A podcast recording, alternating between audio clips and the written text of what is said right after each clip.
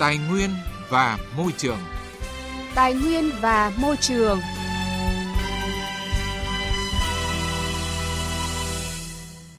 Các biên tập viên Quang Huy và Thủy Tiên rất vui được đồng hành cùng quý vị và các bạn trong 15 phút của chương trình Tài nguyên và Môi trường. Chương trình Tài nguyên và Môi trường với khung giờ phát sóng mới trên kênh Thời sự VV1 của Đài Tiếng Nói Việt Nam phát sóng vào thứ tư hàng tuần bắt đầu từ 11 giờ 10 và phát lại lúc 19 giờ 25 cùng ngày. Những nội dung chính sẽ có trong chương trình ngày hôm nay.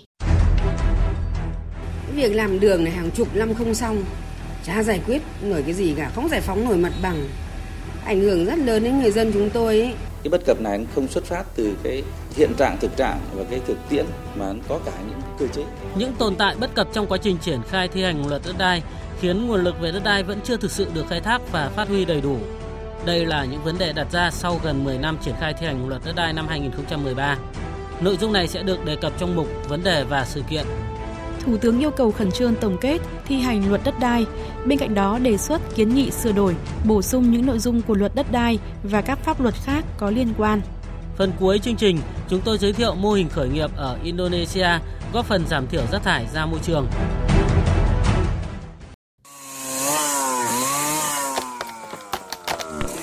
Những cánh rừng bị đốn hạ. Những dòng sông, ao hồ bị bức tử. Những thành phố ngột ngạt và ô nhiễm. Làm gì để bảo vệ tài nguyên, môi trường sống của chúng ta?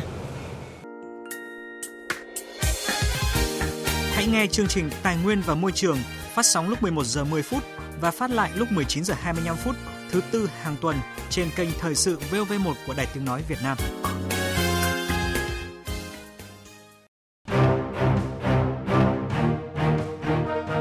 Vấn đề và sự kiện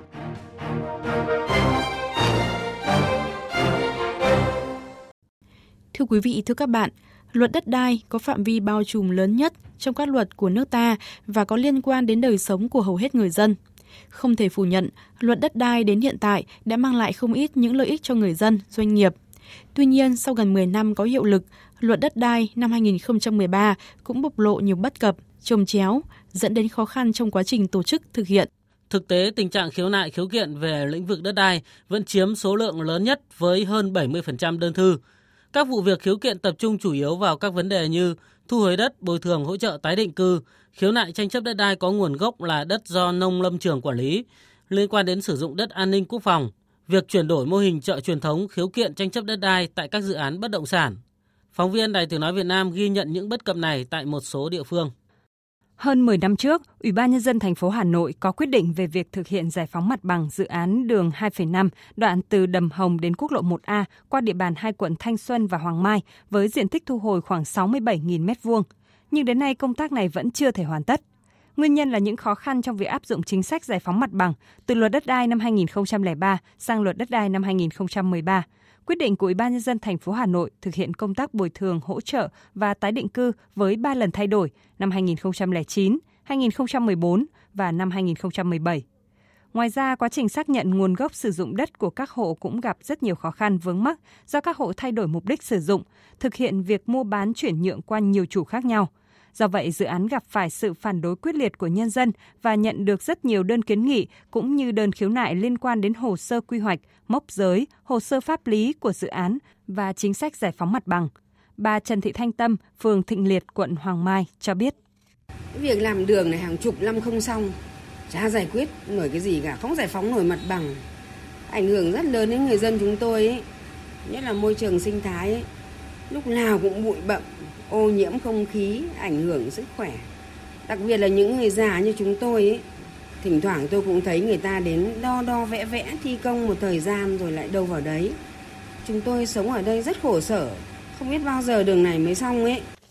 Theo Phó Chủ tịch Ủy ban nhân dân thị xã Nghi Sơn, tỉnh Thanh Hóa Phạm Văn Nhiệm, công tác giải phóng mặt bằng của dự án nào cũng phức tạp ở mức độ khác nhau, trong đó việc xác định nguồn gốc đất gặp khó khăn do quản lý đất đai ở cơ sở qua các thời kỳ có nhiều yếu kém. Có thể nói là trong giải phóng mặt bằng thì cũng có nhiều cái khó khăn, nhưng mà luôn luôn cái số 1 vẫn là về nguồn gốc đất. Thứ hai là các công trình hoàn trả để những cái di chuyển về cái hạ tầng kỹ thuật cũng là những cái bất cập. Cái bất cập này không xuất phát từ cái hiện trạng thực trạng và cái thực về thực tiễn mà có cả những cái cơ chế các quy định hiện nay. Ngoài việc xác định nguồn gốc đất thì vấn đề áp giá đền bù cũng như hỗ trợ người dân có đất bị thu hồi áp dụng mỗi địa phương một kiểu cũng dễ nảy sinh khiếu kiện. Theo quy định của luật đất đai năm 2013, người thu hồi đất ngoài việc được bồi thường còn được xem xét hỗ trợ. Tuy nhiên trong thực tế triển khai vẫn còn một số vướng mắc tồn tại được người dân quan tâm, người có đất thu hồi chưa đồng tình. Ông Trương Quốc Bảo, Chủ tịch Ủy ban nhân dân thành phố Phủ Lý, tỉnh Hà Nam cho biết. Hiện nay thì luật quy định là ngoài việc bồi thường rồi thì vấn đề hỗ trợ việc làm thì đang từ cái mức là từ 1,5 đến 5 lần. Cái mức bao nhiêu đấy thì do địa phương quyết định. Thì đây cái khoảng hơi rộng quá. Thế thì dẫn đến người dân sẽ so sánh. Ví dụ Hà Nội là 5 lần, Hà Nam là hai lần thì tăng nguồn lực thôi và theo cái tình cụ thể của địa phương. Nhưng rõ ràng đây là một cái kênh để cho người dân có sự băn khoăn. Nếu như luật mà xác định rõ cái khoảng hẹp hoặc là ấn chỉ luôn thì câu chuyện nó lại khác đây là cái thực tiễn thôi nhưng mà đây là một khía cạnh mà dẫn đến trong quá trình giải phóng bằng nó có vướng mắc ở địa phương khi mà thực hiện Thưa quý vị và các bạn, trên thực tế, mức đền bù hiện nay khiến người dân không hài lòng. Việc đền bù của nhà đầu tư cũng chưa thỏa đáng, thậm chí nhà nước phải bỏ tiền ra để đền bù vẫn không đạt được thỏa thuận với người dân. Chính vì vậy có hiện tượng nhà nước và chủ đầu tư cho rằng đã định giá theo giá thị trường nhưng người dân không đồng thuận với mức giá đó và quan niệm của người dân giá thị trường là giá đang giao dịch. Đây cũng là vấn đề mấu chốt được nhiều ý kiến đưa ra khi sửa đổi luật đất đai năm 2013. Phản ánh của phóng viên Đài Tiếng Nói Việt Nam. Luật đất đai năm 2013 đã quy định cụ thể các trường hợp thu hồi đất cho mục đích quốc phòng an ninh và các dự án phát triển kinh tế xã hội vì lợi ích quốc gia công cộng. Theo đó, nhà nước chỉ thu hồi đất với các dự án đã được Quốc hội quyết định chủ trương đầu tư, dự án do Thủ tướng Chính phủ chấp thuận quyết định đầu tư và một số trường hợp được Hội đồng Nhân dân cấp tỉnh thông qua cần thiết phải thu hồi. Đối với các trường hợp còn lại, nhà đầu tư phải thực hiện thỏa thuận với người sử dụng đất để nhận chuyển nhượng, thuê, nhận góp vốn bằng quyền sử dụng đất tại Điều 73 của Luật Đất đai năm 2013. Phó giáo sư tiến sĩ Nguyễn Quang Tuyến, trưởng bộ môn Luật Đất đai, Đại học Luật Hà Nội cho biết, trong thực tế, nhiều vụ việc có sự tranh chấp không thống nhất được tài sản gắn liền với đất giữa người đang sử dụng đất bị thu hồi với hội đồng bồi thường giải tỏa, đặc biệt là các loại cây trồng và những tài sản mà việc tạo lập không cần khai báo. Phó giáo sư tiến sĩ Phạm Quang Tuyến nói. Tôi cho rằng là cái người mà xác định giá đất ấy, phải là rất là công tâm khách quan và công bằng minh bạch người ta phải có tâm bởi vì dù pháp luật có quy định tách giá cụ thể hay là khung giá đất thế nào đi chăng nữa mà cái người làm trực tiếp tư vấn về xác định giá đất họ không công tâm không khách quan thì tôi cho rằng những cái quy định sửa đổi bổ sung của luật đất đai cũng khó phát huy được tác dụng.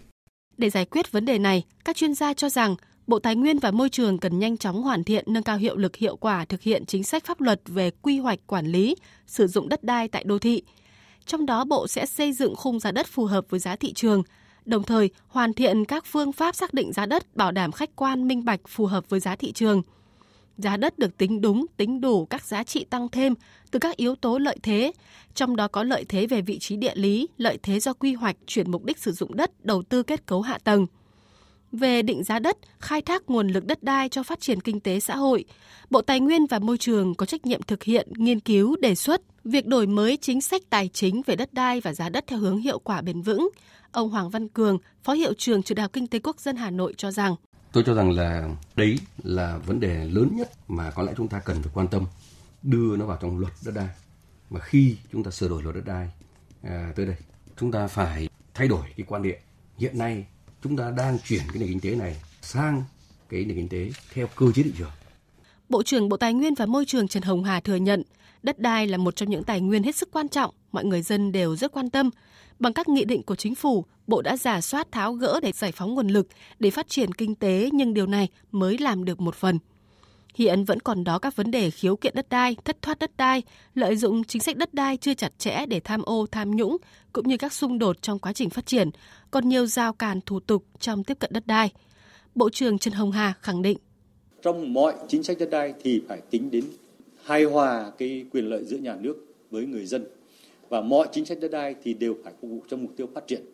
Có nghĩa là người dân sẽ cần phải tham gia và người dân được hưởng lợi. Đây là cái tư tưởng mà chúng ta cần phải làm được. Nhưng đây là một điều không dễ. Mà chúng tôi xác định là sẽ dẫn dắt bằng ý chí, bằng sự thấu hiểu và lắng nghe người dân. Trên cơ sở đó sẽ trình trung ương ban hành một cái nghị quyết để làm cái chủ trương hợp lòng dân dân biết, dân bàn, dân kiểm tra. Xong có chủ trương thì chúng ta sẽ thể chế thành cái luật đất đai năm 2022 gì đó Tôi mong muốn nếu được 2022 thì rất tốt, còn nếu không có thể là cũng trong nhiệm kỳ này. Thưa quý vị, thưa các bạn, để khắc phục những bất cập trong quá trình thi hành luật đất đai, Thủ tướng Chính phủ đã yêu cầu Bộ Tài nguyên và Môi trường khẩn trương tổ chức tổng kết thực hiện luật đất đai và xây dựng dự án luật đất đai sửa đổi. Thủ tướng cũng yêu cầu Bộ Tài nguyên và Môi trường tiếp tục giả soát thể chế, cơ chế, chính sách hiện hành trên cơ sở yêu cầu của thực tiễn để tìm ra chỉ rõ những chính sách quy định đang kìm hãm nguồn lực cho sự phát triển, gây khó khăn cho người dân và doanh nghiệp. Bảo vệ môi trường. Hành động hôm nay. Vững bền tương lai.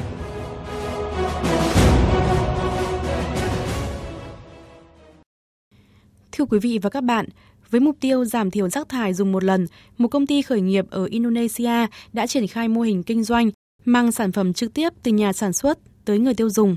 Mô hình mới lạ này không chỉ mang lại lợi ích cho người tiêu dùng mà còn góp phần bảo vệ môi trường. Chỉ cần một tin nhắn văn bản thông qua trang web hoặc thông qua ứng dụng mua hàng của Siglert, một công ty khởi nghiệp chuyên kinh doanh và vận chuyển đồ gia dụng ở Indonesia. Chỉ sau ít giờ, chị Hu Saifa, chủ một cửa hàng thực phẩm ở Jakarta, đã có thể có được tất cả mọi nguyên liệu cần thiết cho hoạt động kinh doanh, từ dầu ăn đến xà phòng, nước rửa bát. Đã hơn một năm nay, chị Hu Saifa đã trở thành khách quen của Sicklert. Mua hàng qua Sicklert giúp doanh nghiệp của chị tiết kiệm được một khoản chi phí đáng kể. Rất tiện lợi, giá thành thấp và tôi không phải đi ra ngoài. Tôi thậm chí có thể mua 1 phần tư túi xà phòng chỉ với 4.000 rupee, tức là khoảng chưa đến 0,3 đô la. Như loại xà phòng Sunlight này, tôi chỉ mua với giá 5.000 rupee, tức là 0,35 đô la. Là đối tác của nhiều nhãn hàng lớn trên thế giới như Unilever, Givenchy và Nestle, với mô hình kinh doanh từ nhà sản xuất đến người tiêu dùng, các sản phẩm mà Siglot cung cấp cho người tiêu dùng có giá thành rẻ hơn 20% so với giá thành tại các chợ và siêu thị, do khách hàng không phải trả thêm tiền đóng gói. Và quan trọng nhất cũng là mục tiêu mà công ty Siglot hướng tới ngay từ khi khởi nghiệp năm 2019, chính là giảm thải các bao bì, đồ chứa dùng một lần như túi ni lông, túi nhựa vốn khá thịnh hành ở các quốc gia có thu nhập thấp. Chị Jen Von Jebina, nhà sáng lập kiêm giám đốc điều hành Siglot cho biết. Ở Indonesia, chỉ khoảng 45% lượng rác thải được thu thập và xử lý. Ở nhiều địa phương không có quỹ xử lý rác thải và giá thành xử lý rác thải thì khá đắt đỏ. Chính phủ Indonesia đang tìm kiếm những giải pháp không chỉ tái chế. Chúng tôi hướng tới việc tái chế sản phẩm. Tuy nhiên, không phải sản phẩm nào cũng tái chế được. Vì vậy, tốt hơn hết là nên giảm sử dụng chúng. Tôi nghĩ chính phủ cũng ủng hộ giải pháp này. Theo Ngân hàng Thế giới, một trong những vấn đề lớn mà Indonesia đang phải đối mặt chính là cơ sở hạ tầng cho việc thu thập và xử lý rác thải bị hạn chế. Thống kê mỗi năm, trung bình quốc gia vạn đảo này thải ra một lượng lớn khoảng 7,8 triệu tấn rác thải nhựa ra môi trường. Trong số này có 4,9 triệu tấn rác thải không hề được xử lý, bao gồm cả các loại túi và bao bì dùng một lần.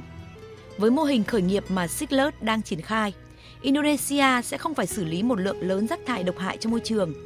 Theo nghiên cứu của Siglert, kể từ khi triển khai mô hình từ nhà sản xuất đến người tiêu dùng, lượng khách hàng sử dụng dịch vụ của doanh nghiệp đã tăng 15% theo tuần.